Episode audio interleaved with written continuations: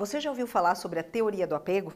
A teoria do apego foi desenvolvida por John Bowlby, um psiquiatra britânico, e é dividido em três tipos de vínculo: vinculação segura, ambivalente e evitativa. Eu vou dar um exemplo para ficar mais claro.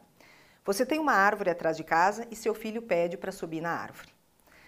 No vínculo evitativo, o pai diz assim: Tu não vai, e se tu for na árvore e cair, tu vai apanhar. Como ele é uma criança, ele vai subir na árvore.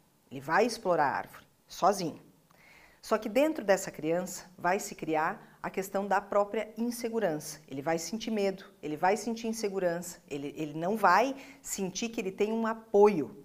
Ele não tem isso, ele não sente que o mundo é um mundo seguro, com apoio, com desenvolvimento. Quando ele, se, quando ele vai para a fase adulta, principalmente na gestão, eu entendo com a minha equipe que a equipe tem que se desenvolver sozinha, que eles têm que andar sozinha, que eles não precisam de apoio, que eles não precisam de acompanhamento e que eles precisam se virar no autodesenvolvimento. Então, consequentemente, eu sou um gestor que não vivi isso e eu também não sei fazer isso com a minha equipe. O segundo vínculo: criança pede para ir para a árvore e a mãe diz: espera, espera, depois eu vou te levar, eu estou fazendo um monte de coisa. E demora muito para levar essa criança na árvore. Quando chega na árvore, a mãe não ajuda a criança a subir, ela coloca a criança na árvore e diz assim: quando tu quiser descer, tu chama a mãe. Nessa hora, a criança pensa assim: nossa, às vezes eu tenho, às vezes eu não tenho. O mundo é, entre aspas, seguro. E também não desenvolve dentro dela a segurança necessária que ela precisaria. Como gestor, se eu fui desenvolvido e criado na vinculação ambivalente, eu entendo com a minha equipe que eu preciso apoiar, mas tem horas que eu entendo, tá, já está demais, eu não preciso, não preciso apoiar tanto assim, deixa que se virem. Então eu dou e não dou, eu dou e tiro, dou e tiro.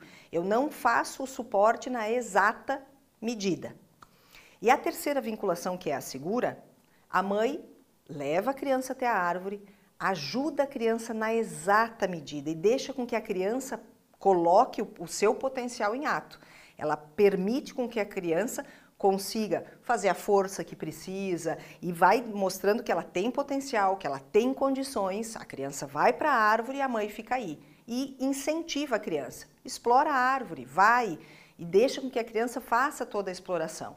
Na fase adulta, isso cria dentro do indivíduo a segurança necessária, cria dentro do indivíduo a questão de que o mundo é bom, de que as pessoas colaboram, de que dentro das necessidades dela ela vai ter o apoio, ela vai ter o suporte. Quando eu vou para o mundo da gestão, eu entendo isso exatamente com a minha equipe. Eu sei o que eu preciso desenvolver, o que essa pessoa sabe, qual é o nível de maturidade, aonde realmente ela está no desenvolvimento dela, que eu como gestor preciso dar o suporte, preciso dar o apoio. Eu entendo que os horários de alinhamento são importantes, eu entendo que as conversas são importantes, eu entendo que eu, ela vai se autodesenvolver, mas eu vou estar sempre apoiando para fazer isso. O gestor que foi criado mais na vinculação segura, ele cria equipes, um, que, é, é, o jeito dele fazer a formação da, da equipe é muito mais tranquilo, é muito mais seguro, é muito mais produtivo. Então nós precisamos fazer esse raciocínio. Em qual das, tipo de vínculo eu fui criado? Porque na pesquisa ele nos mostra que a maioria das pessoas foram criados na ambivalência e na evitação, e poucos de nós foi criado na questão segura. A notícia é que a gente pode sempre se desenvolver em relação a isso. Eu me dei conta disso. O autodesenvolvimento é muito importante, o autoconhecimento, para que eu entenda. Bom, eu fui criado de uma forma, mas é importante que a gente possa dar essa segurança para a nossa equipe e eu vou me desenvolvendo, vou entendendo que isso é importante. Então, existe um caminho que eu posso aprofundar, me autoconhecer e, e autodesenvolver para que eu consiga aplicar isso dentro das equipes.